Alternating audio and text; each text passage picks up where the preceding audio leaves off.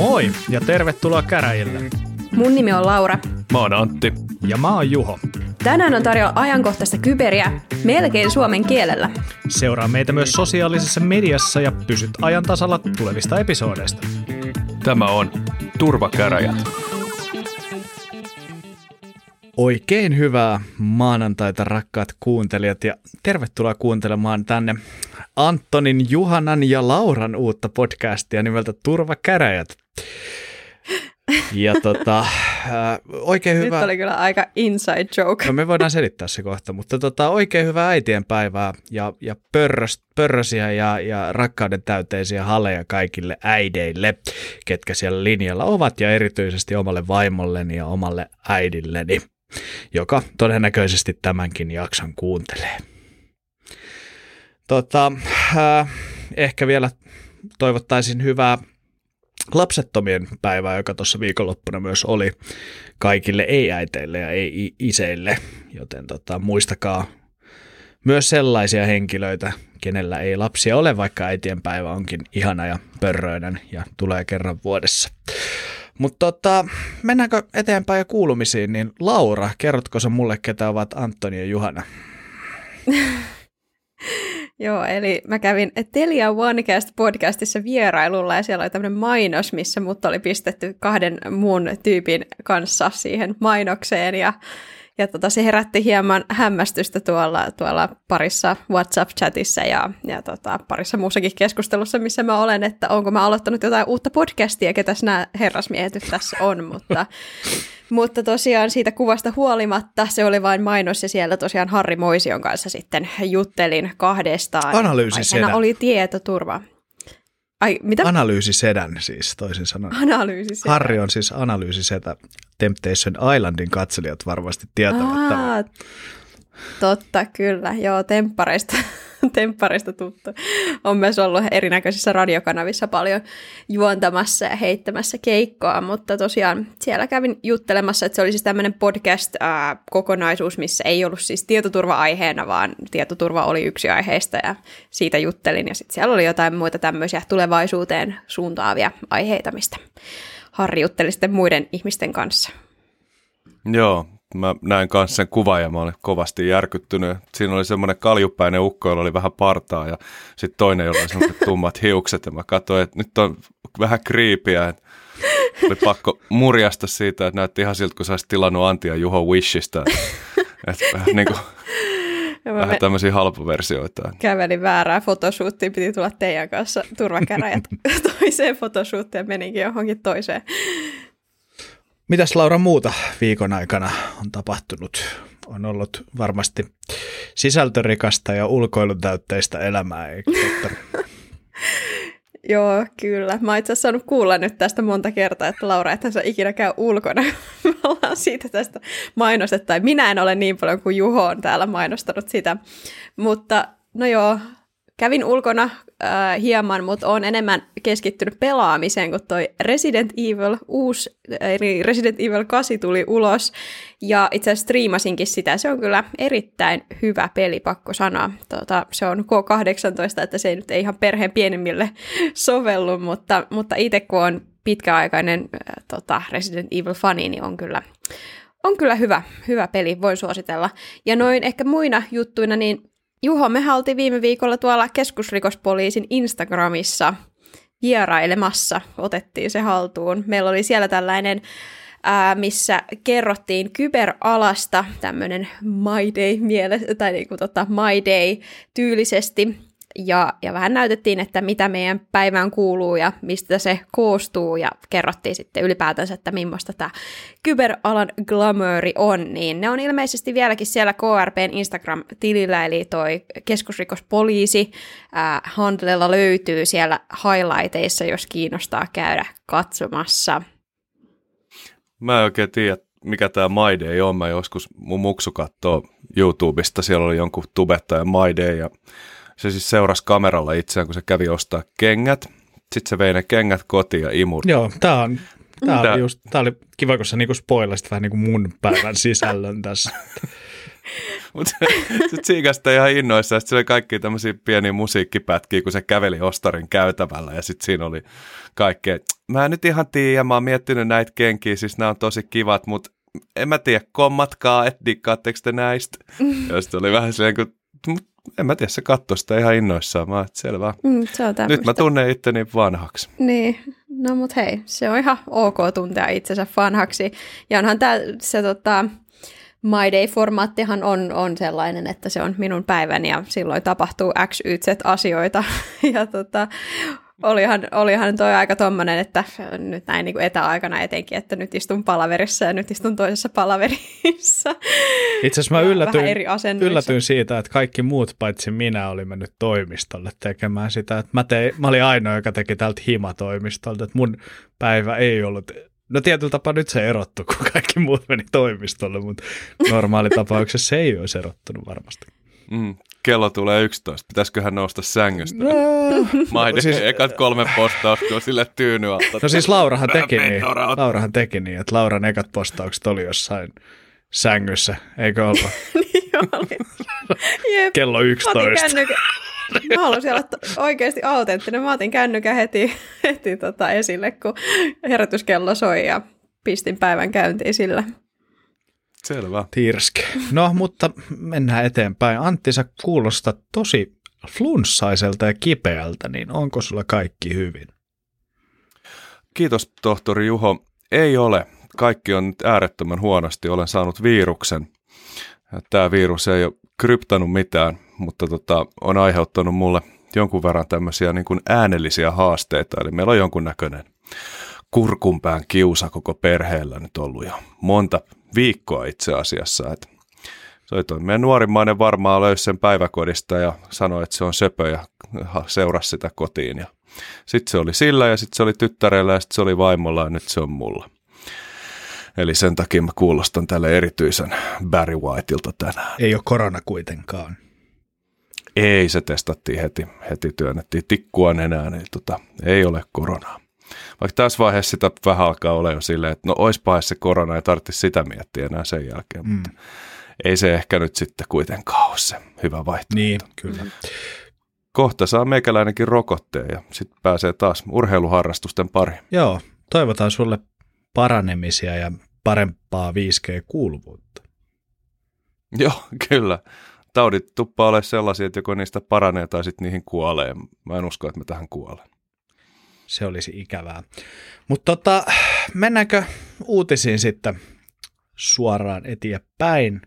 Itse asiassa mä voisin kertoa mun kuulumiset. Niin, mä olin just sanomassa, että eikö sulla ollut no, mitään ei- kuulumisia. mm, No oli ja ei, että tota, ei, ei ole kauhean kyberkuulumisia tässä kyllä ollut. Että, mutta olen henkisesti iloinen, koska tota, pääsin pitkästä aikaa pelaa jääkiekkoa ja siellä sielu lepäsi. Ainoa, että joutui kirkkonummelle asti menemään, ja, ja tota, mutta pääasia, että pääsi jäälle ja sai vähän fiiliksiä siitä, että millaista se elämä sitten taas koronan jälkeen voisi olla. Että jos pääsis vaikka sinne sitten viikoittain tai jopa päivittäin pelailemaan. En tietysti kirkkonummelle, mutta jonnekin lähemmäs. Ja tota, muuten vaan oikeastaan ollut sitten töitä ja tota, dippaa ja, ja sitten vähän tullut pelattua Tiatskarin pelejäkin myös. Että tota, se on vaan perheellisen tietokonepeliaika alkaa yleensä siinä kohtaa, kun lapset menee nukkumaan, niin sitten on käytännössä kaksi vaihtoehtoa, että vetää all nighteri ja samoilla silmillä töihin, tai sitten pelata se yksi, kaksi peliä ja mennä sitten nukkumaan. Ja, ja molemmat vaihtoehdot harmittaa, että siinä ei, niin kuin, ei ole niin kuin sellaista hyvää vaihtoehtoa. Se vaatii kyllä tosi paljon itsekuria, että pystyy ottaa se yksi, kaksi peliä, jotain CS tai jotain ja mennä sen jälkeen nukkumaan. Mä näin, Laura, sä olit tehnyt tällaisen TikTok-videon, missä, missä sä tätä valehtelit itsellesi. Kyllä, mä lähdin ihan tämmöiselle TikTok-meemilinjalle ja, ja tota, paljastin tämän, että ei sitä pelata yhtä peliä, vaan pelataan kymmenen ja hävitään kaikki ja sitten itketään seuraavana aamuna, kun pitää herätä tunnin päästä palaveriin. Kuulostaa ihan samalta, mitä toisille käy oluen kanssa. Mennään parille. Joo, peleistä tuli mieleen, niin tota, Oculus Quest 2 päivitty, siihen tuli tuommoinen Airlink-ominaisuus, eli sen pystyy nyt striimaamaan verkon ylitse sen PCltä sen kuvan, niihin mä sen kanssa vähän kikkailin, mutta tota, mä oon jäänyt tässä Half-Life Alyxissa semmoiseen ärsyttävään kohtaan, ja kuten yleensä, jos elämässä jotain ärsyttävää, niin mä paan pelin pois ja menen tekemään jotain muuta.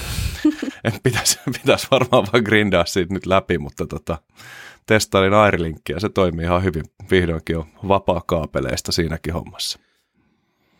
Kyllä, se on hienoa, hienoa että tota pelit kehittyy ja kohta me ollaan siellä pelimaailmassa yhtenä ja seikkaillaan siellä. Mutta tota, mennään hei uutisiin ja Antti, sulla oli jotain tota, kiristyshaittaismiin liittyvää ainakin. Joo, niin kuin puolet tietoturva-uutisista nykyään liittyy tavalla tai toisella kiristyshaittaohjelmiin.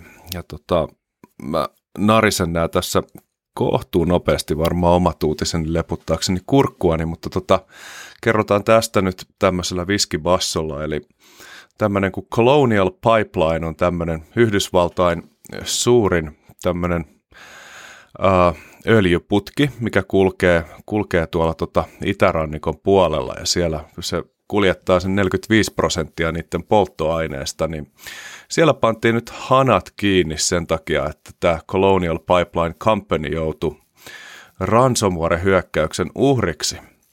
Ja ilmeisesti tässä oli tilanne semmoinen, että siellä suljettiin nämä, nämä putket niin kuin varmuuden vuoksi, eli IT-ympäristöön oli iskenyt ransomware, mutta ilmeisesti on ollut sitten taas sama ongelma kuin monessa muussa paikassa, että IT- ja OT-verkon, eli tämän niin kuin operational technology, eli siis näiden varsinaisten niin kuin teknisten ohjauskoneiden verkkoerottelu ei ole ollut ihan ajan tasalla.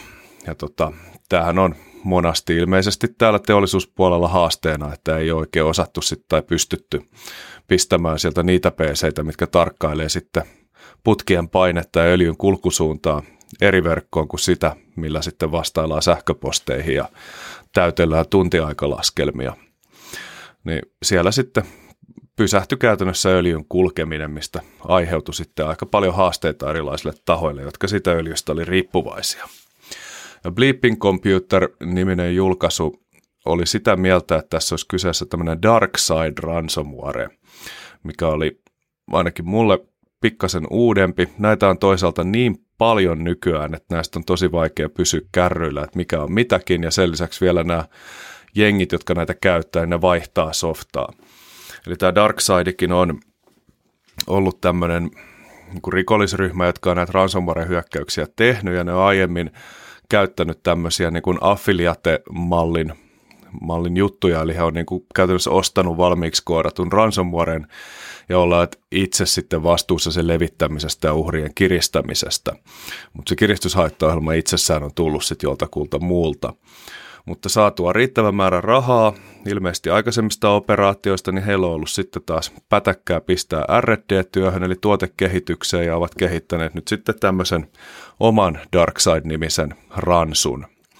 Ja siinä sitten oikein tälleen niin kuin kertovat siitä omasta toiminnastaan tämmöisen press releasein kautta, missä sanovat muun muassa, että eivät hyökkää sairaaloiden tai koulujen tai tämmöisten non-profit organizationeiden tai hallitusten kimppuun. Ja sanovat myös, että ottavat tarkalleen selvää se yrityksen maksukyvystä ja räätälöivät sitten lunnasvaatimukset sen mukaan. Ja lisäksi vielä partiolaisen kunnia sanalla vakuutetaan, että saatte kyllä sitten kryptausavaimet, jos maksatte. Ja ainahan se kannattaa rikollisen sanaan luottaa näissäkin asioissa. Tai sitten ei. Mutta näilläkin on ihan sama tämä nykymalli, mikä on oikeastaan kaikilla ransomware-operaattoreilla, että se data ensin varastetaan ja sen jälkeen se kryptataan ja sitten tehdään tämmöinen tuplakiristys. Eli että saat oman datas takas, jos maksat ja sen lisäksi luotaan, niin sitä ei julkaista.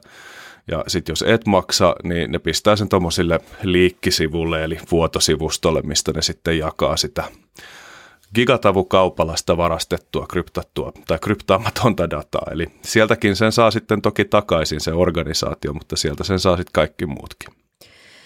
Joo, tässä on kyllä mielenkiintoista nähdä just tämä standardisoituminen tässä tekemisessä, että just tämä, että tämäkään ei ollut ensimmäinen toimija, joka ilmoittaa, että emme hyökkää tota, non-profitteihin tai terveydenhuollon laitoksiin tai, tai muihin tällaisiin kohteisiin. Ja just sitten tämä, tämä tapa, että millä sitä, sitä haittaohjelmaa, tai että se ei ole vaan se haittaohjelma, mikä levitetään, vaan sit sitä tietoa pistetään myös esille, jos, jos lunnasvaatimuksia ei makseta, niin jotenkin en mä tiedä, mun mielestä mielenkiintoinen huomata, että kuinka nopeasti tämän ympärille tulee tuonne hyvin standardisoitunut rikollisuus. Ja mietin tuossa, kun mä luin tota, tuun kohta sitten toissa mun uutisissa, niin, niin tuohon tota, vastaamoon liittyvään keissiin, kun siinä esimerkiksi tota Mikko Hyppästä kun haastateltiin, niin hän sanoi, että että tämä vastaamo-keissi, kun siinä ehkä aikaisemmin tämmöistä terveyteen, terveydenhuoltoon liittyvää dataa, niin sitä on ollut vaikea likvidisoida ää, rikollisten toimesta, ellei siellä ole jotain hetuja tämmöistä. Mutta nyt kun tämän vastaamotilanteen kautta tuli tämmöinen konkreettinen esimerkki, että miten tätä tietoa voi käyttää hyväksi niin, että tästä voi saada rahaa, niin mielenkiintoista nähdä, että standardisoituuko NS ää, tämä tämän, tällainen rikollisuus myös sitten, että miten, miten niin kuin ihmisiä ja terveydenhuolloista vie, lunastettua dataa voisi sitten käyttää hyväksi. Mm, tämähän oli äärimmäisen huono yritys oikeastaan, tämä, niin tämä yksittäisten ihmisten kiristäminen. Eli se siinä mielessä tämä, tämä hyökkäys ei skaalautunut, vaikka sitä yritettiin. Että tota, se saattoi olla, että se oli enemmän ehkä sitten sanotaan niin kuin enemmän terroristinen teko näin niin kuin ajatukseltaan, kuin että varsinaisesti yritettäisikään niitä ihmisiä niin kuin tosissaan kiristää, että niiltä mitään rahaa saisi. Mm-hmm. Että luulisin, että olisi, olisi ollut rikollisilla niin kuin luovempiakin keinoja tehdä rahaa sillä. Niin, mutta sillä niin. ehkä tässä on just se, että eka iteraatio mistään tuskin on ihan täydellinen. Varmaan ensimmäinen mm. tämmöinen kiristyshaittaohjelmakaan ei ollut mikään ihan tota, jättimäinen menestys, mutta mutta sitten tämmöisessäkin, että kun joku yrittää ja menee sen riman ali ja, ja koittaa tämmöistä uutta kikkaa, niin mä jotenkin en jaksa uskoa, etteikö sieltä tulisi jotain uusia yrityksiä sitten perässä, jotka vähän niin kuin ää, tekee sellaisen versio kakkosen tästä. Joo, mä muistelen, että tuossa vastaamokirjassa, äänikirjassa mainittiin se määrä, että kuinka moni oikeasti maksoi näistä yksittäisistä uhreista, ja se oli niin kuin promillen verran siitä koko massasta, eli, eli hyvin vähän. Mm. Jos mä en ihan väärin muista, niin se oli yhdeksän, no en, en mä muista, mutta siis jotain 10 ja 20 väliin, että, että tota, ihan niin kuin, ja, ja mikä se summa oli, se oli, oliko se 50 vai mitä se pyysi? Ja 500, 500 joo. olla tai jotain mut, sellaista. Mut mietitään niin kuin rikoksen ää, niin kuin suuruuden verrattuna, niin se mitä hän niin kuin sai sitten tuosta tämä rikollinen, niin, niin jäi aika pieneksi profitit sitten. Joo, tuommoiset tuommoiset hyökkäykset edellyttää aivan ihan eri mittakaavan skaaloja sitten, että jos, jos halutaan kiristää sille ja ajatella, että yksi, yksi tuhannesta maksaa, niin sitten pitääkö kiristää 10 miljoonaa, että siinä on niin taloudellisesti mitään järkeä. Et mä, mä uskon, että ne motiivit oli muualla kuin rahan tienaamisessa, että eikä varsinkaan ollut mitään ammattilaisten ammattirikollisuutta siinä mielessä. Tässähän on, on niin kuin sinänsä ihan toinen peli kyseessä näissä R-Evilissä ja Darksiderissa ja muissa. Ja tämän, tämän Darksidin kohdalla niin oli löydetty mielenkiintoisia yhteensattumia, siinä saman tyylisiä juttuja kuin tässä R-Evil nimisessä tai Revil-nimisessä haittaohjelmassa, joka on myös kryptoransu. Niin tota, yksi, mikä oli jännä, oli se, että se tarkistaa siltä koneelta, että onko siellä niinku kieliasetukset semmoiset, että, ne, että se olisi niinku tämmöisessä niin sanotussa CIS-maassa, eli CIS countries, ja se, ei, se on siis tota, Azerbaijan, Armenia, valko Georgia, Kazakstan, Kirgistan, Moldova, Venäjä, Tatsikistan, Turkmenistan, Uzbekistan ja Ukraina, eli niin sanotut stanit. Niin tota, jos tietokone oli niissä maissa, niin se ei lauennut, mikä on sinänsä jännää. Että tota, siitä itse asiassa hyvänä aasinsiltana voidaankin hypätä tuohon toiseen uutiseen, minkä mä voisin tässä ainakin pintapuolisesti käsitellä. Tämä oli, oli tosi mielenkiintoinen artikkeli tämmöisessä Trusekin blogissa, missä puhuttiin tästä Evil Corp-nimisestä ransomware-operaattorista. Tässä oli pitkä tekninen kuvaus ensin siitä, että miten heidän heidän operaationsa toimii. Mä voin sen niin kuin lyhyesti kuvata, koska en ala nyt yksityiskohtia käymään, mutta periaatteessa tämmöinen feikki Chrome-update, mitä tarjoillaan, kun meet jollekin sivulle, se sanoo, että sinulla on vanhentunut Chrome, että asena tästä päivitys. Ja sieltä tulee JavaScript-tiedosto, joka sitten ihminen kun ajaa siinä Windowsissa, niin se käy hakemassa tuommoisen Cobalt Strikein loaderin, jonka avulla sitten mennään eteenpäin siellä organisaation sisällä. Ja sitten haetaan beaconia ja sitten liikutaan poikittain ja sivuttain ja lopuksi sitten laukastaan toi ransomware. Kun tämä ketju on saavutettu loppuun, niin siinä tota, on sitten onnistuttu kryptaamaan tosiaan koko organisaation ne datat ja ollaan sitten siinä tilanteessa taas, että se organisaatio joutuu joko maksamaan tai palauttelemaan backupeista. Tästä Evil Corpin osalta puhuttiin tämmöisestä kaverista, joka siinä siihen on yhdistetty kuin Maxim Jakubets, jolla on ilmeisesti vahvoja yhteyksiä tuohon Venäjän FSB. Ja tässä Trusakin blogissa sitä spekuloitiinkin, että, että onko nämä kryptooperaattorit, niin onko tämä oikeastaan vaan tämmöinen frontti tämmöiselle teollisuusvakoilulle ja datan varastamiselle, koska tämä Evil Corp ei muun muassa ole vaikuttanut olevan niin erityisen rahan perään, että heiltä muun muassa on näistä operaatioista puuttunut tämä datan vuotaminen, mikä monella muulla näistä rikollisryhmistä on, ei ne vaan kryptaa.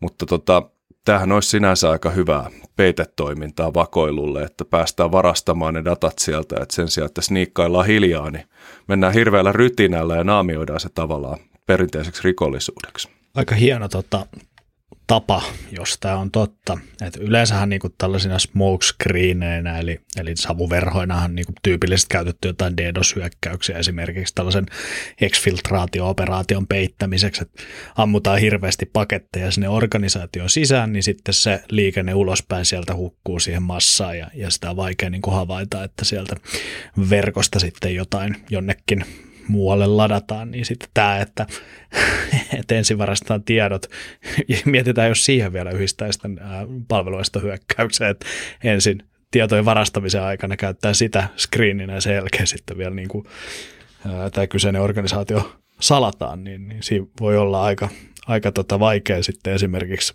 Antin tiimiin selvitellä sitä, että mitä siellä on oikeasti tapahtunut ja mitä on viety. Mm, kyllä, Joo, ja sitten sit kuitenkin tämä, tässä tulee niin kuin nopeasti se ajatus, että tämä on peru, perinteistä ransomwarea ja nämä on rahan perässä. Ja tässähän on sillä niin kuin tuplavoitto ajatuksena, josta se on tiedustelumotiivi, että sä saat joka tapauksessa ne datat, ja jos se uhri vielä maksaa, niin sä saat lisää rahaa, millä rahoittaa sitten tulevia operaatioita. Eli tässä saadaan sitten parhaassa tapauksessa tiedustelun kohteet maksamaan oma vakoilunsa. Mm.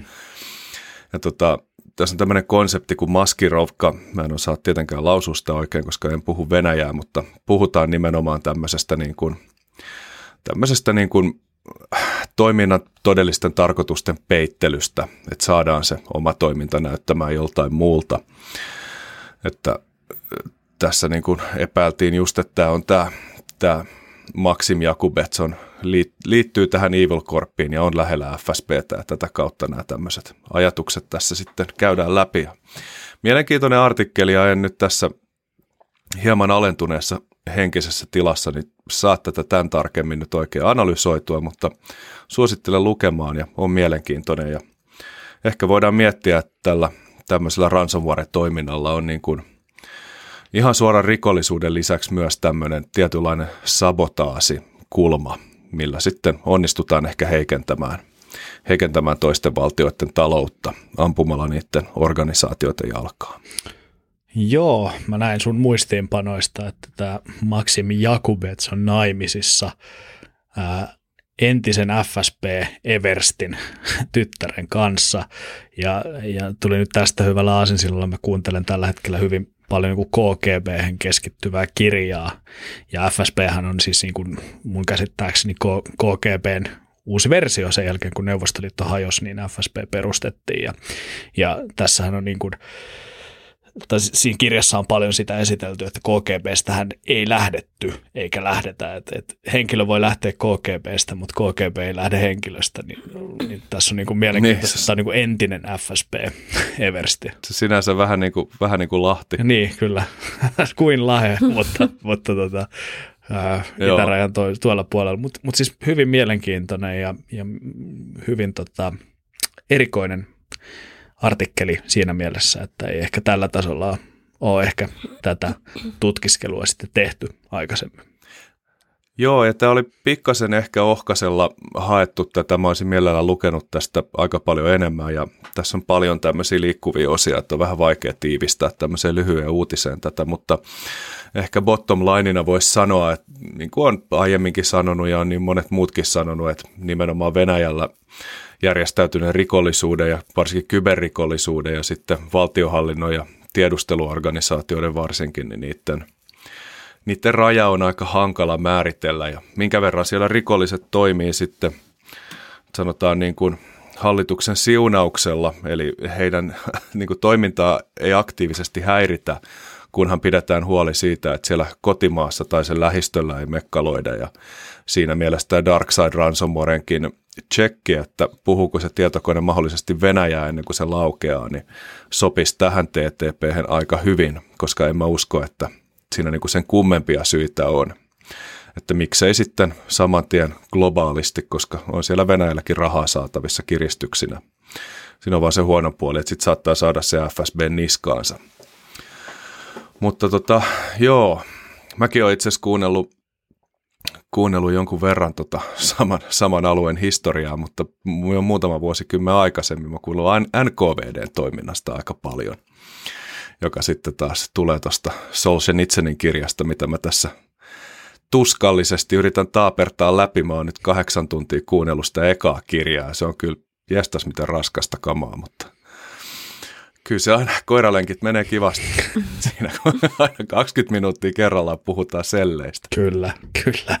Kuulostaa sellaiselta kirjalta, mikä ei ole minun lukulistallani, mutta tota, ei mitään. No jos sulla on 75 tuntia aikaa, niin pakko kuulolle, mutta kyllä tässä useampi kuukausi menee. Ei ole, ei ole. Että olisi, olisi edes pari tuntia aikaa, niin sitä, sitä toivoisin. Saisin. Hankit koiran, kato. 25 minuuttia kerralla aina. Niin... En hanki koiraa. Okay.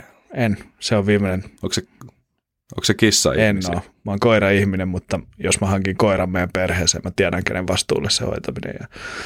Se on tietenkin. Kyllä, just näin. Mutta miten tota, mennään eteenpäin, ja Laura tuossa vähän jo äh, tiisaskin meitä yhdestä aiheesta, jonka on tänne poiminut, niin tota, kerrotko lisää? Juu, totta kai. Eli tosiaan mainitsinkin tästä ää, psykoterapiakeskus vastaamoon liittyvästä artikkelista, minkä luin tuolta Viredistä, vired.com. Ja tässä ehkä ensinnäkin, tässä oli siis haastatteluna, tai haastateltiin myös Ville Tapiota, ja mun mielestä on mielenkiintoinen tai sellainen mielenkiintoinen observaatio, minkä tein, oli se, että mun mielestä tämä Tapio ei ole hirveästi antanut haastattelua suomalaiselle medialle, tai mä en ainakaan keksinyt yhtään, missä se olisi antanut haastattelu suomalaiselle medialle, ähm, enkä löytänyt yhtään, kun tänään vähän googlettelin, mutta tälle tota, Viredille hän on nyt jo pari kertaa sitten kertonut tästä keissistä ja kertonut myös itsestään ja taustoistaan hyvin paljon. Mutta tämä artikkeli on mielestäni ihan mielenkiintoinen kokonaisuudessaan.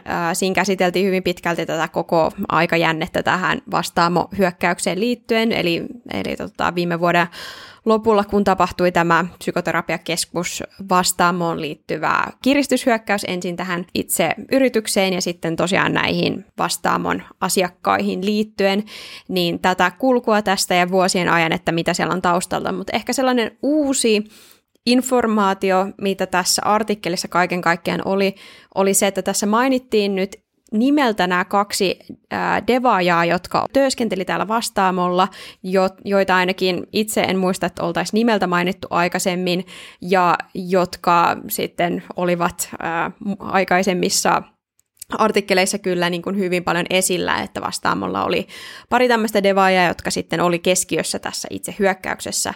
Mutta tosiaan devaista tämmöinen tausta tähän näin, eli, eli he liittyivät vastaamoon 2015, ää, Ilari Lind ja Sami Keskinen, ja heillä oli tosiaan vastuuna sitten tämä vastaamon IT-systeemien ja servereiden ja palomuurien ynnä muiden ää, konfaaminen ja ylläpito vastaamossa tosiaan tämä aikajana tämän vastaamokeissin kanssa oli siitä 2018-2020 vuoteen, mutta tosiaan 2020 lokakuun alussa, milloin tämä vastaamo tietomurto oli jo yleisessä tiedossa, niin Tapio sai Lindiltä Keskiseltä tunnustuksen, eli nämä kaksi henkilöä kertoivat, että ennen kuin he liittyivät vastaamon, ää, vastaamon riveihin, eli silloin 2015, he olivat pidätettynä epäiltynä tietomurrosta, joka kohtui Tekesiin, eli nykyinen Business Finland, joka on yritysten kansainvälistymiseen ja rahoittamiseen liittyvä toimija.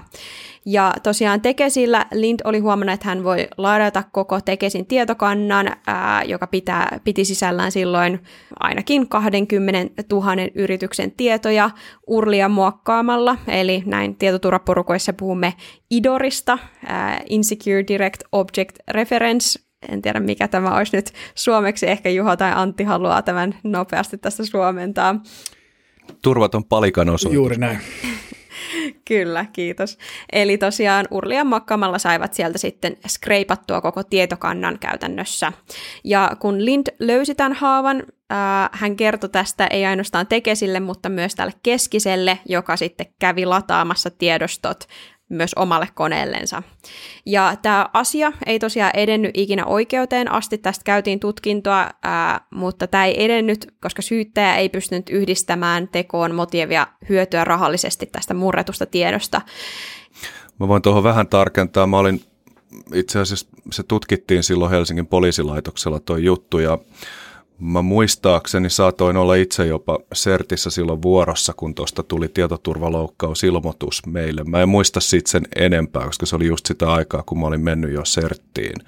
Mutta mä oon itse käyttänyt tätä esimerkkinä pieleen mennestä disclosureista, eli siitä, että miten niin kun, kun havaitaan tietoturva haavoittuvuus jossain tuotteessa, että miten niin kun miten se kuuluu ilmoittaa ja miten sitä ei kuulu ilmoittaa ja mitä niin kuin saa tehdä ja ei saa tehdä, koska tässä niin kuin ei munkaan nähdäkseni ollut varsinaisesti niin kuin hyötymistarkoitusta.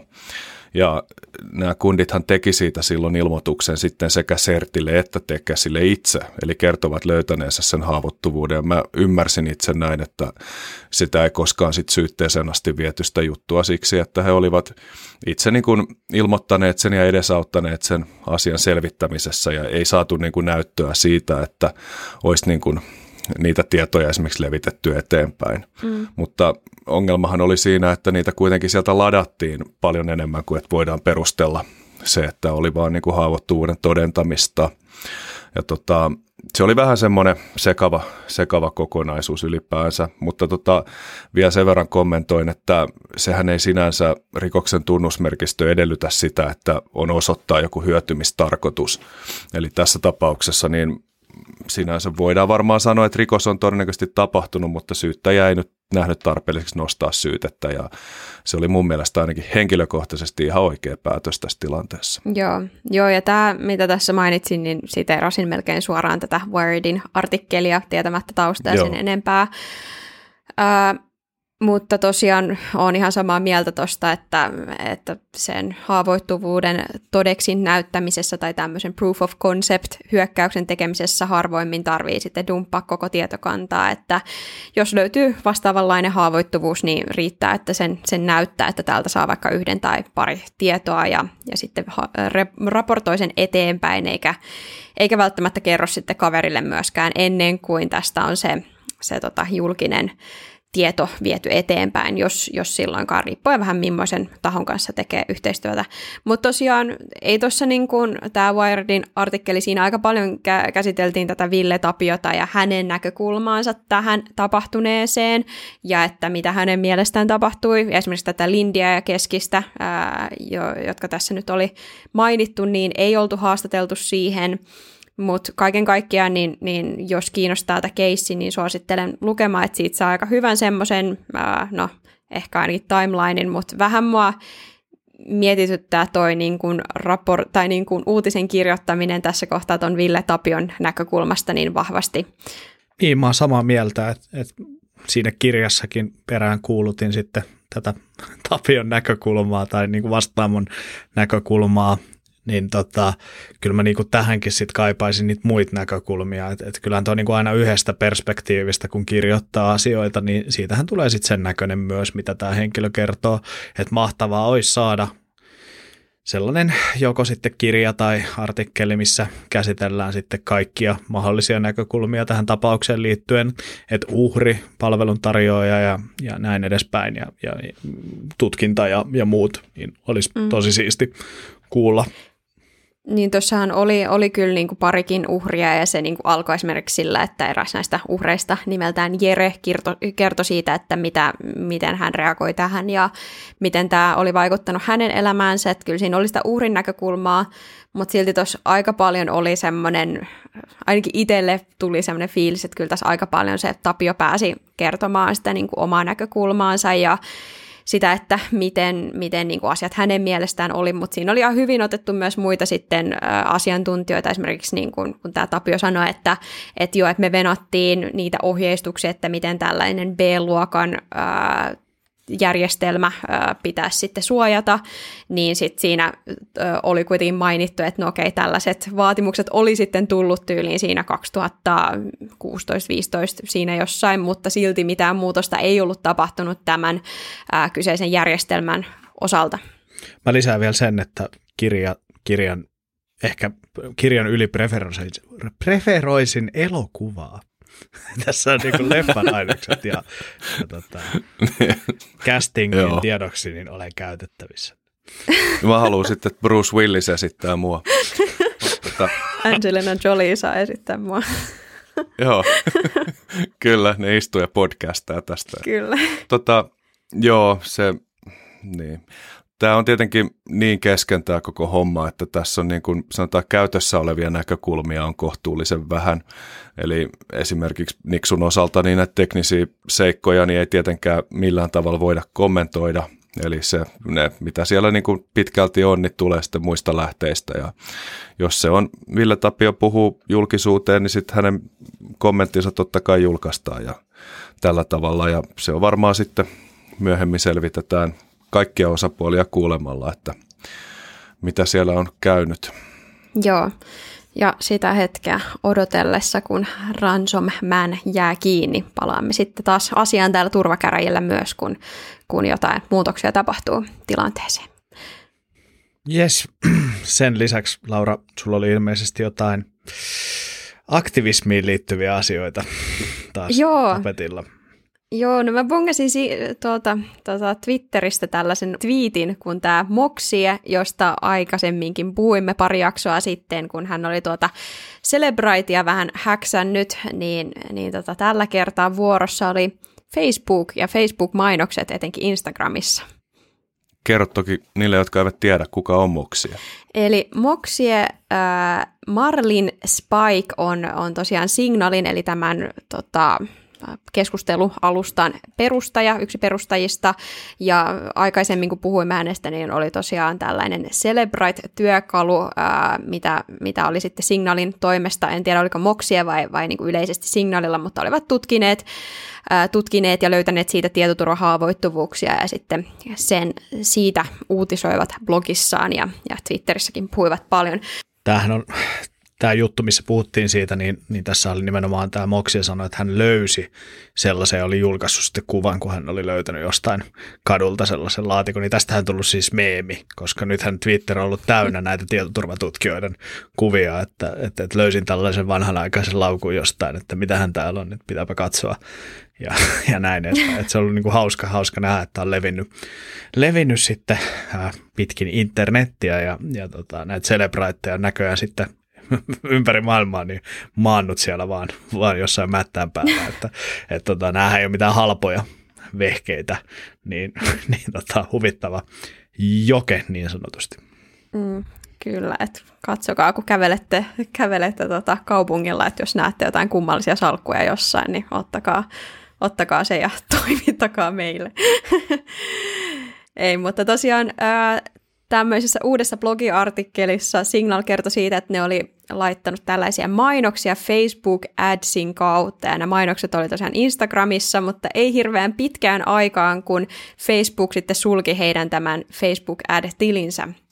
Se, mikä näissä mainoksissa oli mielenkiintoista, oli se, että näissä oli kirjoitettu selkeästi, että miksi juuri sinä näet tämän mainoksen. Eli esimerkiksi tässä on mulla nyt yksi tämmöinen kuvakaappausesimerkki, missä sitten signaalin sinisellä taustavärillä olevassa mainoksessa, mihin oli kirjoitettu, että, että sinä näet tämän mainoksen, koska olet juuri naimisiin mennyt Pilates-ohjaaja, ja tykkäät äh, katsoa, tai olet tämmöinen cartoon crazy, varmaan tykkäät. Sarjakuva-fani. Niin, tykkäät sarjakuvista. Ja su, sä asut Lajollassa ja sä tykkäät äh, tämmöisestä vanhemmuusblogeista ja olet kiinnostunut tai olet, äh, ajattelet tämmöistä LGBTQ-adoptiota. Ja Joo, ehkä tässä mielenkiintoista, siis mun mielestä tämmöisessä ei ole mitään ihmeellistä, että pystyy hyvinkin ää, tarkasti rajaamaan sen yleisön, kenelle joku tällainen mainos näkyy, ja se käy aika selvästi ilmi, jos käy jossain näissä Facebook adseissa ja muissa katsomassa, että mitä kaikkia, kaikkia kohdennusasioita siellä voi säätää. Mutta ehkä mielenkiintoisin tässä, tässä niin kuin signaalin mainoskampanjassa oli tosiaan se, että Facebook ei sitten tykännyt tästä ja, ja ajoi tämän alas hyvinkin nopeasti ja, ja sitten tämä Facebook Ad-tili, mikä signaalilla oli, suljettiin. Ja en mä tiedä, ehkä tämä on jo, jo, jotain niin kuin niiden käyttöehtojen vastaista, mutta mitä fiiliksi siitä herättää teissä, Juho ja Antti? No mun mielestä ainoa, niin kuin mikä tässä on tietyllä tapaa niin kuin negatiivista tai millaisia negatiivisia fiboja mulle tulee, on tämä, että Facebook jo sen alas, koska tämähän ei ole mikään siis, tämä on niin kuin tällainen julkinen salaisuus, että et, niin kuin Facebookilla on tällainen datamassa ja shocking news, tällainen samanlainen datamassa Twitterillä ja LinkedInillä ja kaikilla sosiaalisen median platformeilla, mitä te käytätte. Ja mm. mun mielestä tämä ei niin kuin, no mun mielestä tämä niin ei ole mikään salaisuus, että, että me niin kuin, nämä kerää sitä dataa ja sen avulla kohdentaa mainoksia, mutta siis se tosiaan on, että, että niin kuin tietyllä tapaa rajoitetaan sitten moksien aktivismin sananvapautta sillä, että, että niin kuin rajoitetaan sitä, että hän saisi kertoa siitä myös. Mutta toisaalta, en mä tiedä, onko se sitten moksiin niin kuin tehtävä kertoa siitä. Ja tietysti tämä niin kuin tietoisuuden jakaminen tästä niin on ihan suotavaa, mutta ei tämä niin kuin millään tavalla ehkä sitten väärin kuitenkaan, että, että nämä alustat, mitä me käytetään ilmaiseksi, niin keräävät meistä tietoa. Niin, mä oon siis samaa mieltä, että ei mun mielestä, jos niinku tämmöinen mainos olisi tullut itselle, niin olisi varmaan se, että no joo, meni oikein ja, ja voin arvata, että miksi, miksi tiedätte tämän minusta. Mä en tiedä, Mut, että sä oot mennyt naimisiin ja meinaat adoptoida. Joo, joo no nyt. Onneksi nyt olkoon. no joo, mä mietin itse asiassa, tuosta tuli mieleen, että kuinka kohan tehokasta oikeasti oli, että, että ehtikö sitä ole kuinka kauan livessä, että näkiköhän joku oikeasti näitä mainoksia. Mä luulen, että tämä oli ehkä enemmän USA, USA-alueella, mutta mutta joo, tuommoisella olisi hauska niin vähän benchmarkkaa myös sitä, että kuinka, kuinka hyvin noi, noi loppujen loput osaa kohdentaa, koska itsellä ainakin tuntuu, että mulle tulee välillä aivan siis semmoisia mainoksia, että musta tuntuu, että mun somet ei yhtään tunne mua. Mulla on vähän semmoinen fiilis tästä, että ne on luonut tämmöisiä just näitä profiileja ja sitten ne on vaan targetoinut sen mainoksen mahdollisimman tarkasti. Eli tämä niin kuin, mä en olisi esimerkiksi ikinä nähnyt tällaista mainosta, koska mä nyt en juurikaan harrasta joogaa. Mm. tota, Mutta sitten kun sulla on niitä joogaharrastajia, jotka on, tai pilatesohjaajia, jotka tykkää sarjakuvista ja asuu jollassa, niin kyllä niitä varmaan muutama kymmenen löytyy. Ja sitten kun sä teet tämmöisiä 100-500 erilaista, niin sitten niitä alkaa pulpsahtelemaan sopiville ihmisille. Mm. Joo, ja tämähän Se... mun käsittääkseni nimenomaan, kun tässä oli näitä lokaatioita, niin nämä kaikki kuulosti jossain USAssa olevilta paikoilta, että mä luulen, että ei tätä Suomessa edes, edes kenellekään näytetty.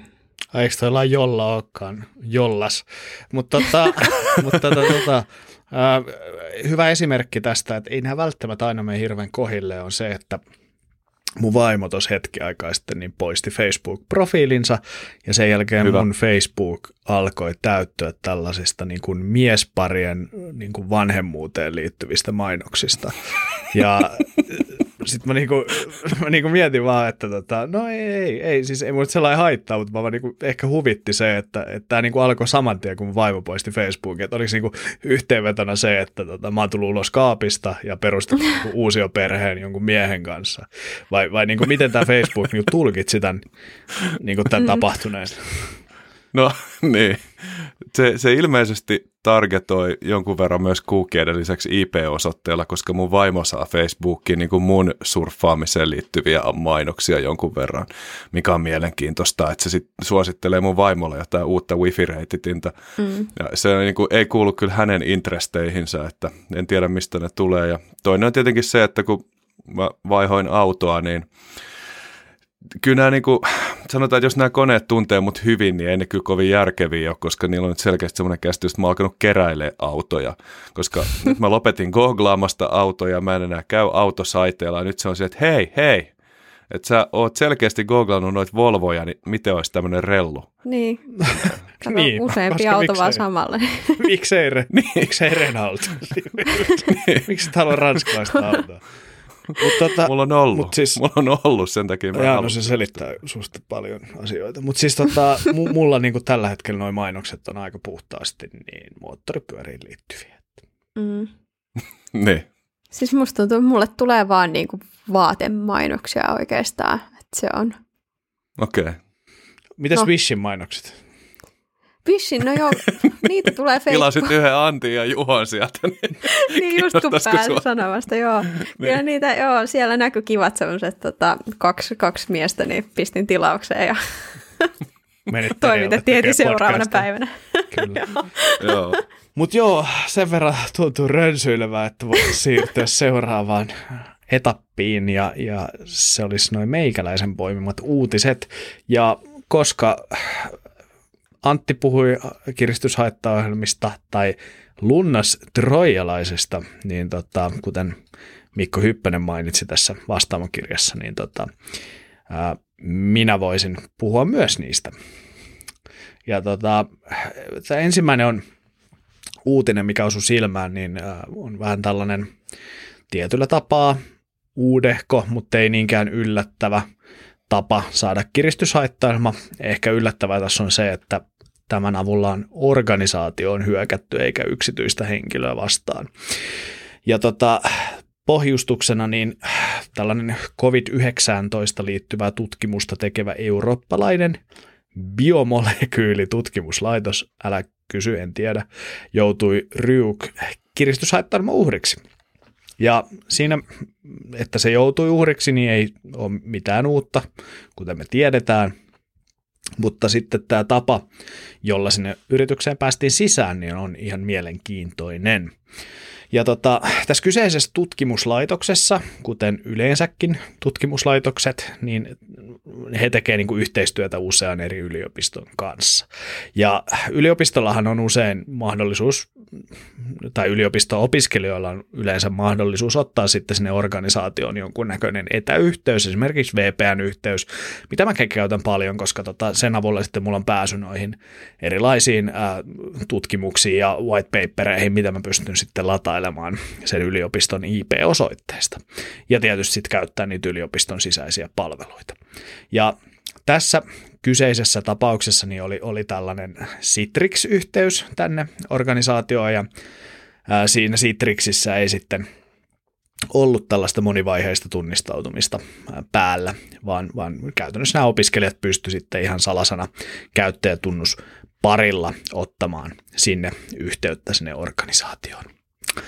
Ja nyt sitten eräs opiskelija niin oli kaivannut tällaista virtualisointis ohjelmaa, eli, eli VMwarea todennäköisesti koneelleen, ja todennut, että se on aika kallis, se VMware, eli, eli se ei ole mikään ihan ilmainen softa, ja sitten siinä on myös mahdollisesti tällaisia vuosilaskutuksia, kun versiot päivittyy ja niin edespäin.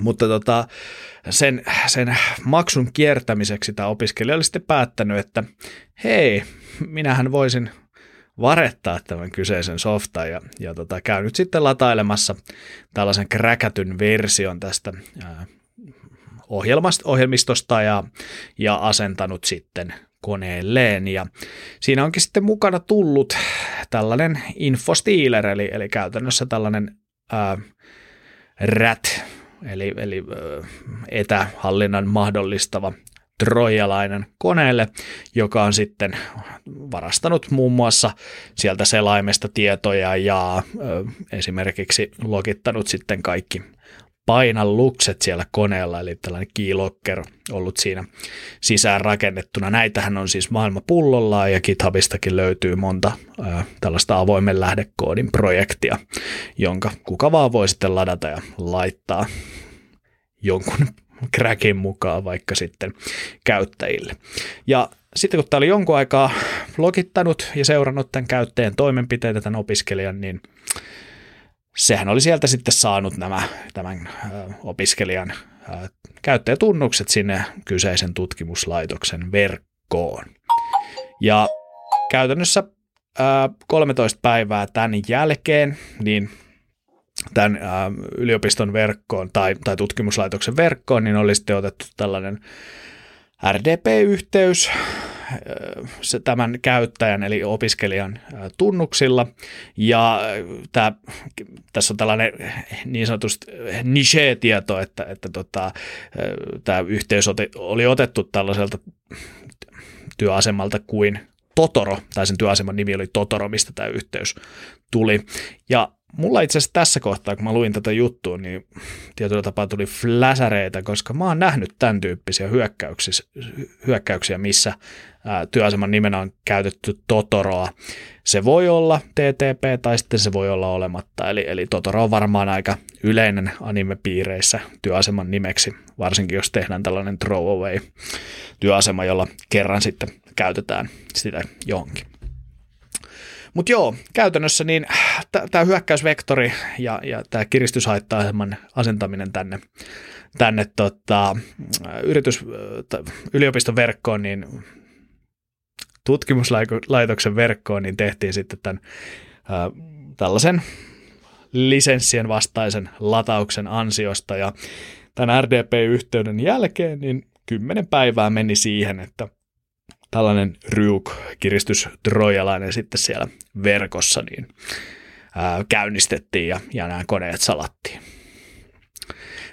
Eli tietyllä tapaa hyvin tuttu kuvio, mutta sitten se, että, että tällaisia niin kuin, ää, kiilokkereita käytetään tähän ensimmäisen vaiheen pääsyyn, niin ehkä hyvä huomio ja hyvä, hyvä niin kuin korrelaatio, koska tota harvoin ainakin mun kokemuksen perusteella tällaiset yhteydet välttämättä tulevat selville incident responssin aikana.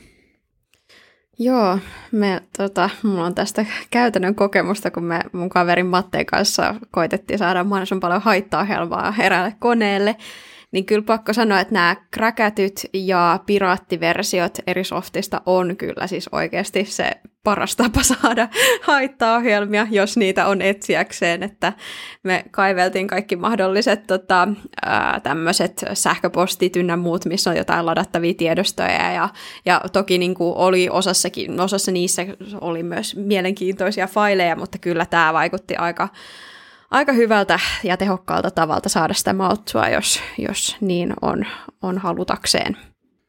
Juuri näin.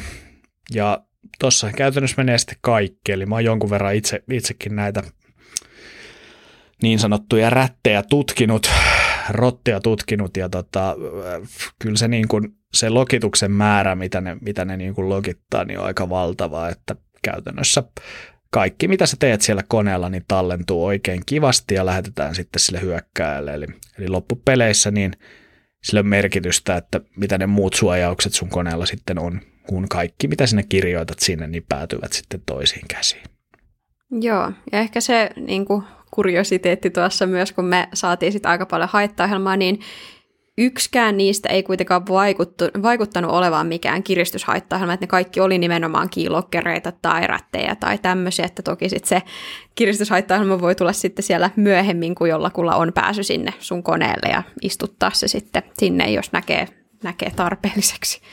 Joo, tämähän on hy- hyvin iso trendi, että käytännössä eri, eri toimijat sitten myyvät näitä pääsyjä näille kiristyshaittaohjelmatoimijoille. Eli, eli käytännössä se ensimmäinen vaihe tulee jostain muualta ja sitten näitä tuolla Darknetissä tai, tai pinnan alla niin sanotusti, jos katsotaan jäävuorikuvaa, eli Deep tai Dark Webissä sitten myydään näille kiristyshaittaohjelmatoimijoille tai muille toimijoille ja he sitten tulevat sinne. Tietyllä tapaa he niin kuin myös sen riskin siirtää sitten siitä, että, tai tietyllä tapaa riskin siirtää siitä, että he eivät ole tehneet niin suurta rikosta lainausmerkeissä mm. kuin, kuin sitten tämä kiristyshaittaohjelman asentava taho. Jep. Joo, ja tässä on myös semmoinen, semmoinen tota, varmaan pääasiassa teini-ikäisten poikien alakulttuuri, missä näitä rättejä asennellaan niin kuin hyvin laajasti mahdollisimman moneen paikkaan just jakamalla kaiken näköisiä tämmöisiä saastutettuja ohjelmia ja muuta ja sitten pyritään pääasiassa vaan saamaan sitten nuorten naisten koneille niitä, jotta niitä voidaan sitten tirkistellä ja vakoilla. Ja silloin kun tämä Black Shades operaatio oli, eli tämmöinen laajasti käytössä oleva ratti, mitä myytiin, niin sen tekijä jäi kiinni ja sillä sen mukana jäi sitten myös ilmeisesti asiakastietokanta ja siitä kirjattiin Suomessakin useampi rikosilmoitus niitä ihmisiä kohtaan, jotka oli ostanut sen rätin. Niin siinä oli ilmeisesti motiivina pitkälti just tämä, ei niinkään ehkä semmoinen niin kuin vakava taloudellisesti motivoitunut kyberrikollisuus, vaan enemmän se, että jos pystyisi tirkistelemään, kun joku vaihtaa vaatteita.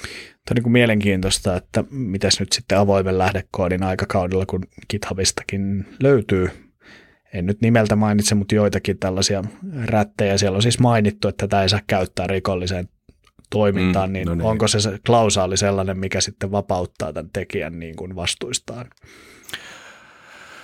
No, haittaohjelma on haittaohjelma, että en mä niin näkisi, että se, että sä sanot, että ei saa käyttää haitallisiin tarkoituksiin, niin en, en, mm. en, en näkisi näin. Itse raportoisin ne GitHubille, mutta mä oonkin tämmöinen niuhottaja. Niin, ja ollaan me tässäkin aika monta kertaa näistä työkaluista jauhettu, että missä se menee se raja, niin mun mielestä nämä on, nämä on vähän samaa, samaa kamaa sitten tämä niin kuin etäpääsy, että oli se sitten Cobalt Strike tai joku itse koodaama joku tota, tota, tota, etäpääsy, niin niin, mun mielestä tämä on niin kuin mun henkilökohtainen mielipide, että ne on vaan välineitä. Että sitten mm. jos sä myyt niitä rikollisen tarkoitukseen, niin sitten se on eri asia, mutta tota, minäpä, minähän en määrittele, mikä on kielletty ja mikä ei, että, että sen tekevät ja, viisaammat henkilöt. Ja ehkä siinä on se just se myyntiaspekti, että, että jos se on GitHubissa saatavilla, niin, niin se sitten on kaikille saatavilla. Että musta tuntuu, että sit jos sitä niin kuin tarkoituksenmukaisesti myydään ja ostetaan vaikka jossain tor, tota, verkon kauppapaikoilla. Niin Tuur-verkossa siis. Tuur-verkossa, joo, niin siihen ehkä liittyy myös semmoista, että annetaan sitten ohjeistusta sen käyttöön ja se saattaa olla jotenkin tota, helppokäyttöisempi. Joo, mä mietin, mietin sitä ehkä siitäkin näkökulmasta, että onko sillä mitään legitiimiä mahdollista käyttöä, että joku tuommoinen rätti, joka pystyy aktivoimaan esimerkiksi webikameran ilman, että se laittaa sen statusvalot päälle, niin aika vaikea sanoa, että on red-tiimausta tai pentestausta. Et vähän niin kuin silleen, no, oot ihan oikeassa, välineillä ei ole moraalia, mutta niin kuin sama pätee myös sitten tuliaseisiin ja myrkkyihin ja räjähteisiin. Niin. Meinasin just Mut... kysyä, että mitäs mieltä sä oot tuliaseista. niin. niin. Mut, no.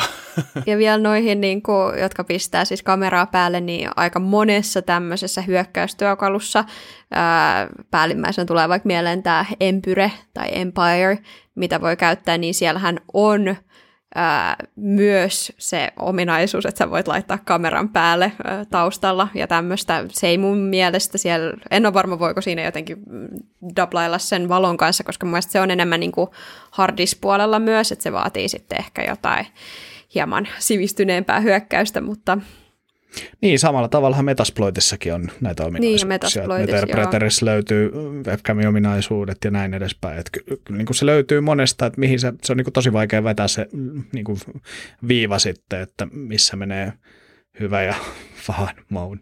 Niin, ja siis jos, jos, nyt, jos sitä ei siis olisi siellä, niin sehän käytännössä saattaa olla niin kuin aika helppokin operaatio anyway, että, että No joo, ehkä se, että se on joo. siellä olemassa, niin on, on kummallista, mutta en, en mä tiedä. Joo, ja sitten ero on siinäkin, että jotain Black Shadesiakin myytiin ihan selkeästi niin kuin junnuille pieneen hintaan, se maksoi kai 20 se lisenssi, ja sillä sai sen, niin se oli niin kuin kädestä pitää. Et sanotaan, että se, että sä deployat jonkun Cobalt Strikein 16-vuotiaana vaklataksesi ihastustas, niin ei, ei kuulosta kovin todennäköiseltä. Toki varmaan joltain onnistuu siinä ja se sekin, mutta se, että, että niin kuin, kuin helppo se on käyttää, niin siitäkin voi jo sitten vähän miettiä, että mihin se on oikeasti tarkoitettu ja sitä kautta, jos halutaan niin kuin arvioida sen moraalia, niin voidaan mennä myös sitä reittiä pitkin, mutta eipä sillä binäärillä, ei se ymmärrä, onko hyvä hyvää vai paha paha, että kyllä se on se käyttäjä. Mutta sitä kautta myös se markkinointi ja myyjä. Just näin. Ja tota, Aasisillalla sitten vielä tähän statistiikkaan. Anttikin tuossa mainitsi, että rikollisille tai rikollisen sanaan ei välttämättä kannata luottaa ja maksaa niitä lunnaita, niin nyt on tullut sitten tutkimus, josta itse asiassa Forbes uutisoi. Ei kannatakaan, koska tota 98 prosenttia lunnaista, lunnat maksaneista ö, eivät ole saaneet datojaan takaisin. 92 luki sun muistinpanossa. Paljon mä sanoin? Kahdeksan. Sanoit 98. Sus. Mutta tota, joo, kyllä. Eli 92 prosenttia eivät saaneet dat- datojaan takaisin. Ja käytännössä tämä uutinen pohjaa sitten tällaisen Sofoksen ää, kiristyshaittaohjelmien tilanneraporttiin, eli State of Ransomware 2021. Ja tota, siellä muun muassa todetaan, että organisaatioiden määrä, jotka ovat päättäneet maksaa nämä lunnat, niin on noussut verrattuna viimeiseen vuot- viime, edelliseen vuoteen. Eli käytännössä ää, tuo määrä on sitten 6 prosenttiyksikköä enemmän, mitä se on ollut edellisenä vuonna. Eli 32 pinnaa on nyt 2021 sitten päätyneet maksamaan ne lunnat ja käytännössä siis joka kolmas kiristyshaittailman uhri on päätynyt maksamaan ja, ja se kuulostaa mun mielestä aika paljolta. Ää, tietysti mä en nyt tiedä tätä otantaa tähän raporttiin, että tähän tuskin on kaikki vastanneet, että, että onko se otanta sitten maantieteellisesti rajoittunut johonkin vai, vai millä tavalla, niin olisi, olisi mielenkiintoista tsekata, ja se varmasti siinä raportissa lukeekin, mutta tota, tunnustan, että en sitä alkuperäistä raporttia sitten ladannut, koska sinne taas olisi pitänyt puolielämää kertoa itsestä. Tämän raportin lisäksi sitten myös ää, käytännössä tästä niin kuin kiristyshaittailman hyökkäyksestä palautumisen kustannukset ovat nousseet 761 000 dollarista niin 1,85 miljoonaan dollariin. Eli puhutaan aika isosta summasta, mitä organisaatiot joutuu sitten panostamaan siihen, jos tällainen oikein paha kiristyshaittaohjelma sinne iskee.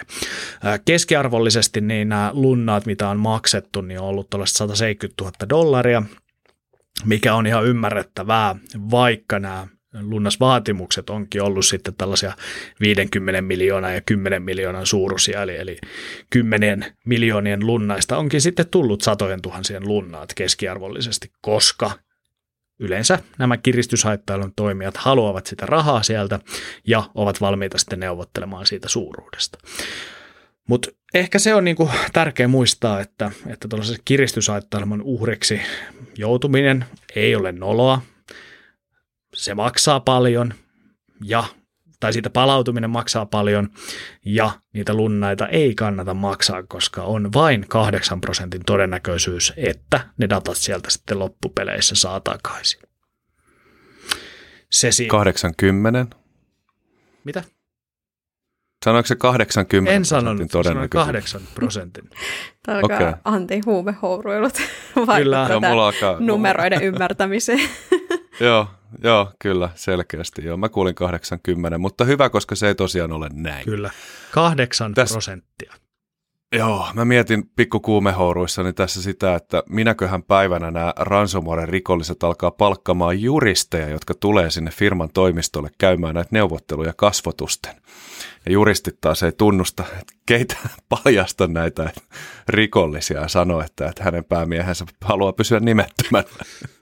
Niin, mä en tiedä. Voi olla, että joku päivä niin koneet ei käynnisty ja ovikello kolme vakavan näköistä miestä, salkut kädessä, jotka on se, että we have a business yep. proposal. Anonymous maskit. niin, ja se. niin, Salkut.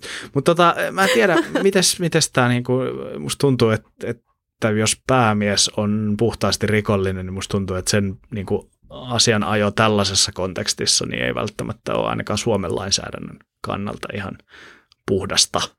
Eli tota, voi olla, että niin. siellä on, siellä on tota Leponen ja kumppanit oven takana aika nopeasti. Mm. Se voi olla, mä en tiedä tähän liittyvää tarkkaa juridiikkaa, että toki puolustusasianajaja äh, rikollisia puolustaa työkseen, mutta yleensä ne on kyllä silloin tunnettuja tekijöitä, että en tiedä, onhan tota maailmalla mafioilla on omat lakimiehensä, että mutta en, en tiedä. Saas nähdä, mihin suuntaan menee. Mutta täällä Suomen lintukodossa niin voimme nauttia edelleen. Ei täällä tapahdu mitään pahaa koskaan kellekään. Paitsi vastaamolle. Mm. Ja vastaamon uhreille tietysti vielä pahempaa. Mutta tota, en tiedä. Mä luulen, että alkaa olla meidän, meidän tämän viikon jakso taputeltu. Mainittakoon vielä loppuun se, että perjantaina niin on sitä hyvää tarjolla, nimittäin Citisekkien järjestämä Mayhem-eventti. Onhan perjantai 15. päivä mä sain jo palautetta siitä, että mä oon niin monesti, se on lauantai. Eli lauantaina on sitä hyvää tarjolla. No niin. Koska tota, mä, mä oon saanut hyvin paljon palautetta, että mä oon jokaisessa eri paikassa niin mainostanut, että se on 17. päivä. Tämä johtuu siitä, että mä olin alun perin merkannut sen omaan kalenteriin 17. päivä. Ja, ja nyt sitten tota, mä oon esimerkiksi siellä KRFn Instassa ja Helsingissä viime viikolla mainostanut, että 17. päivä, tulkaa kaikki linjoille kuuntelemaan. Mutta no niin. Seudut vetää jonkun oman setin silloin sitten. Riikäästi. Varjo meihem, jos on vaan Juho Jauhiainen puhumassa. Juho Fest. no niin. Mut, mut, Kuka haluaa kuulla Forest? Mutta lauantaina, ja itsekin vedän siellä äh, tällaisen hieman tiiviin kahden puolen tunnin forensikka-koulutuksen. Siinä nyt ei ihan kuuhun päästä, mutta tota, aika lähelle kuitenkin ilmakehää ainakin. Et tota, siellä on, olen rakentanut tällaisen omasta mielestäni hauskan ja hyvän storylinein. Sen takia tämä omasta mielestä, koska kukaan ei ole vielä sitä nähnyt eikä kuullut, niin tota, se voi olla, että muiden mielestä ei olekaan niin hyvä tai hauska. Mutta siellä on muun muassa jonkun verran haittaa mitä sitten pitää tunnistaa näiltä kyseisiltä työasemilta. Kiva. Eikö se ole? Jos ei jaksa osallistua siihen, niin mun puheenvuoro on varmaan samaa aikaa. Ai niin, kato säkin oot. Mutta Antti, sun pitää nyt parantua ennen perjantaita. Ei, mä nyt, kyllä mä, jos, jos ei muuta, niin mä istun pyörätuolissa vilttipolvien päällä ja kerron siinä sitten Mistä tarinoita. Mä puhun vähän tota obsekistä ja vähän siitä, että miten rikollisetkin on vain ihmisiä ja Kerro muutama esimerkki siitä, kuinka inhimillisiä ne välillä voi olla. Hyvin mielenkiintoinen aihe ja tota, täytyy sanoa, että mä varmaan tämän forensiikkakoulutuksen tulen pitämään muuallakin myöhemmin, koska on aika monta tuntia siihen käyttänyt sen tekemiseen. Niin, niin tota, ja, ja mun ymmärtääkseni itse asiassa näistä videoista ei tule nauhoitteita, eli, eli suosittelen silloin lauantaina olemaan sitten linjoilla ja katsomaan – Antti kiiltävää kaljua tai sitten meikäläisen rehottavaa partaa. No mä lupaan tulla trollaa chattiin, niin mäkin on sitten paikalla. Ja tosiaan alusta on Twitch, eli kuka vaan pääsee sitten liittymään. Ja sitten se on samalla tavalla kuin Helsinki järjestetty, että siinä on Discord rinnalla, jossa voi esittää kiperiä kysymyksiä sitten meille, Antille ja mulle esimerkiksi. Ihanaa. Mutta joo, se siitä ja tota, kevättä kohti, kevättä kohti. Siellä on hieno ilma ulkona ja, ja nyt tällä alkavalla viikolla, niin kerrottakaa Antti sää vielä, että Anttihan sitä nyt ei kertonut, koska hän tulee olemaan sisällä, mutta, mutta tota, siellä tulee olemaan lämmin, jopa mm. 20 astetta. Uhuh. Joo, joutuu laittaa ilmastoinnin päälle täällä sisällä. Just näin. Mutta kiitos tästä episodista ja palaamme viikon kuluttua asiaan. Palaillaan. No niin. Moikka. Moi.